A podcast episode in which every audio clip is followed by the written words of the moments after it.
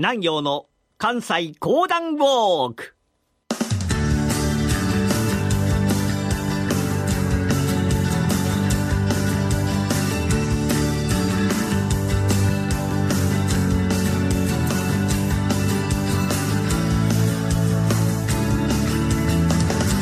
南陽の関西講談ウォーク。この番組はなにわの講談師極道南陽さんにこれまで歩いてきた歴史上の人物や出来事にゆかりの深い関西のさまざまな土地をご紹介いただきます。今週のお話は新選組沖田総司の恋物語から池田屋への道。それではこの後南陽さんにご登場いただきましょう。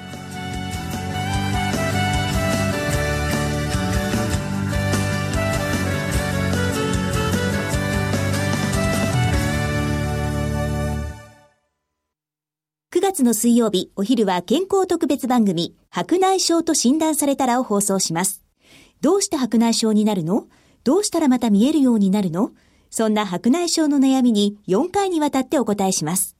白内障と診断されたら、1回目は9月7日水曜日お昼12時15分からです。おはようございます。講談師の極道南陽でございます。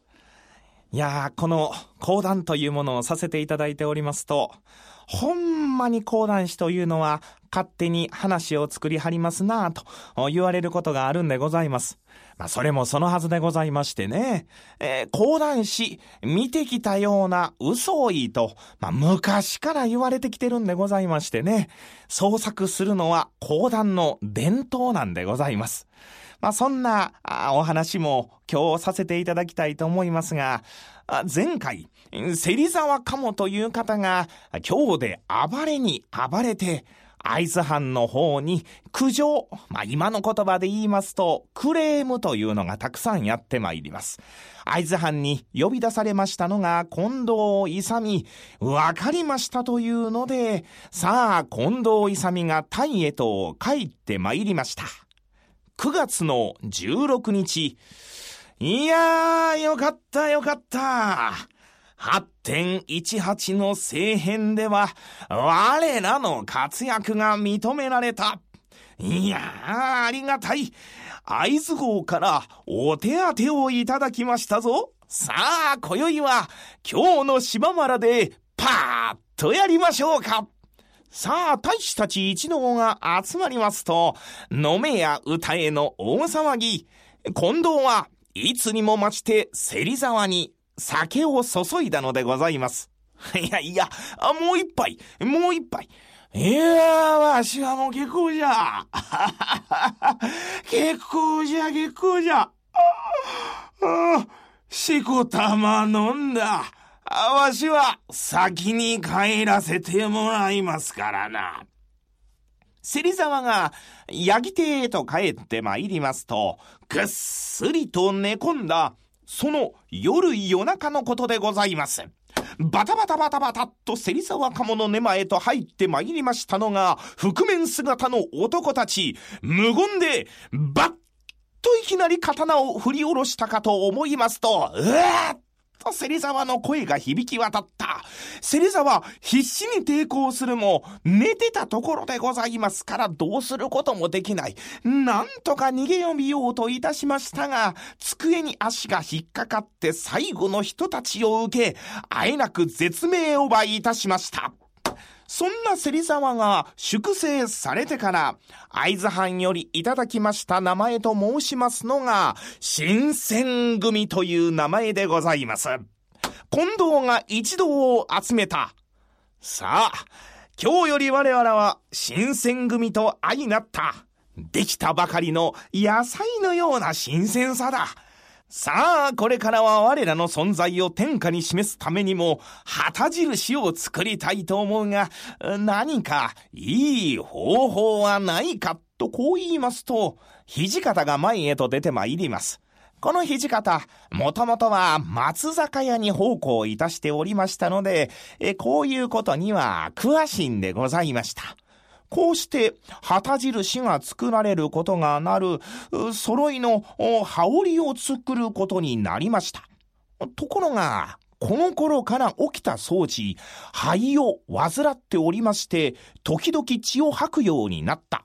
心配した土方が医者に見せることを勧めます。こうして、三ム川沿いにございました、相生の町医者、吉田淳安のところに行くことになった。ごめんなさい。起きた掃除が中へと入って参りますと、出て参りましたのが、年の頃は十七八、まだあどけなさの残る可憐な乙女、純安の娘で名前をお千代さんと申しました。さあ、その顔を見た時に起きたが、キューンとなったんでございます。どなた様でございますか？あ、あの、先生に病を見ていただきたいのでございますが、そうですか。あ、ではこちらへどうぞ、と奥に案内をされる。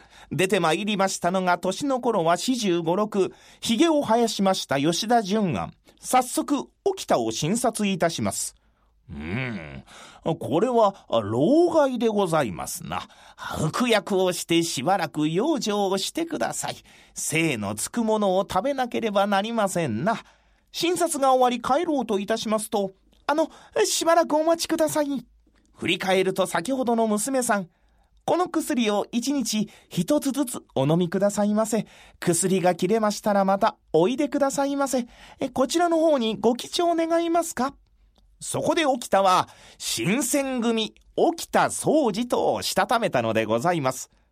まあ、新選組のお方でございますか。そうですが、あなたたちは、この今日に何をしに参ったのでございますか？え？それももちろん、乱れる都を正すためです。しかしながらあなたたちが参ってから、この今日では騒ぎが大きくなるばかり。乱暴、老石な方々もたくさんいるということを聞いております。はあ、いや、それは誠に申し訳ない。ああ、それは誠に申し訳がない。この話を聞いてございました。お千代さんが、新選組の方は乱暴な方ばかりだと思うておりましたが、あなたのような方もいらっしゃるんですね。ええ、そうです。悪さをするのはほんの一握りでございます。ほとんどはこの起きたと同じ貧困法制なものばかり。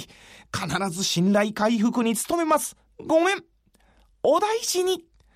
起きたは戻って参りましたが、さあ、これからは起きた掃除。寝てもお千代さん、起きてもお千代さん、土方見てもお千代さん、長倉新八見てもお千代さん。一日中ぼーっとしてございます。周りの者たちは、胸の病だから仕方がないと思っておりましたが、胸の病は病でも、これ恋の病でございました。順安のもとに通うようになります。いつしか、起きたとお千代さん、いい仲と相なった、そんなある日のこと。お父上、ただいま戻りました。またお前は起きたと会っていたのか。あの男には気をつけろ。このわしはな、尊王上位の公家の脈も見る、長州の方々も来るのじゃ。お前に近づいてきたのはきっと訳があるに違いない気をつけろ。沖田様はそのようなお方ではございません。上位のことも長州のことも尋ねられたことは一度もございませんので。妙なことを申すな。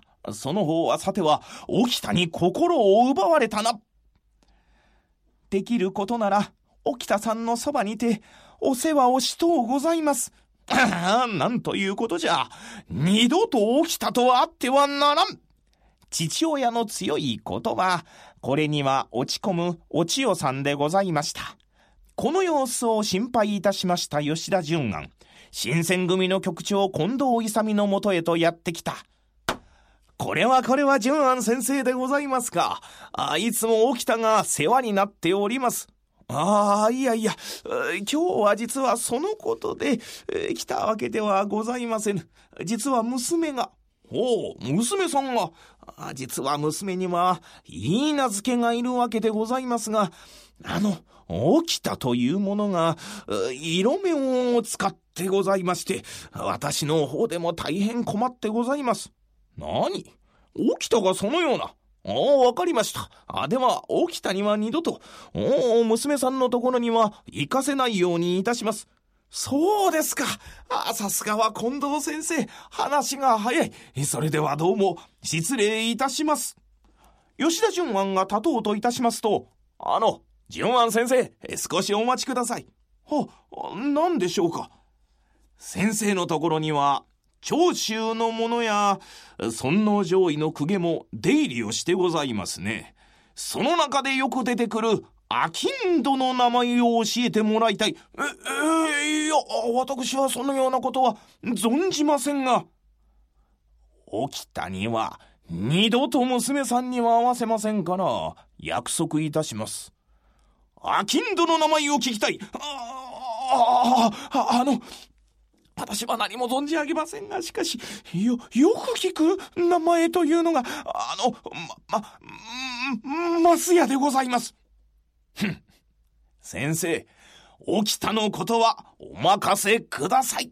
さあ、このマスヤを調べてみますと、わかりましたのが、池田屋に尊王攘夷の面々が集まるということでございました。起きたここに参れさあ、起きたが呼ばれまして、えー、近藤の前へとやってくる。起きた。これからな。我々は武士になるために、池田屋を襲うことにした。その前に、お前は別れろ。は、別れろというのは、私が表から先生が裏からということで。違う。吉田淳庵の娘と、別れろ。え先生ご存知でしたか？あいつかお話をしようと。そうではない。この池田屋の名前出てきたのは吉田淳庵からじゃ。取引をした条件はお前が別れること。起きた。もう何も言うな。さあ一同の者、池田屋に参るぞこうしていよいよ新選組が池田屋に突入するわけでございますが、この続きはまた来週のお楽しみでございます。講談師極道南陽でした。ありがとうございました。水曜日夜のトレード番組の決定版北野誠の FX やったるでは毎回業界を代表するアナリストやトレーダーを招いて FX トレードの参考になる情報をいっぱいでお送りしています毎週水曜夜10時半からは北野誠の FX やったるで番組はユーストリームでも配信中新選組が尊王攘夷派を襲撃した池田屋事件。その池田屋はその後100年近く旅館として残っていました。現在当時の建物は取り壊され跡地で店を開く居酒屋の店先には池田屋騒動の舞台だったことを示す石碑と説明板が立っています。その池田屋の跡地は京阪電鉄三条駅から歩いて4分ほどの場所です。南陽の関西高段ウォーク。来週は潔く散っていった新選組総長山並圭介のお話です。どうぞお楽しみに。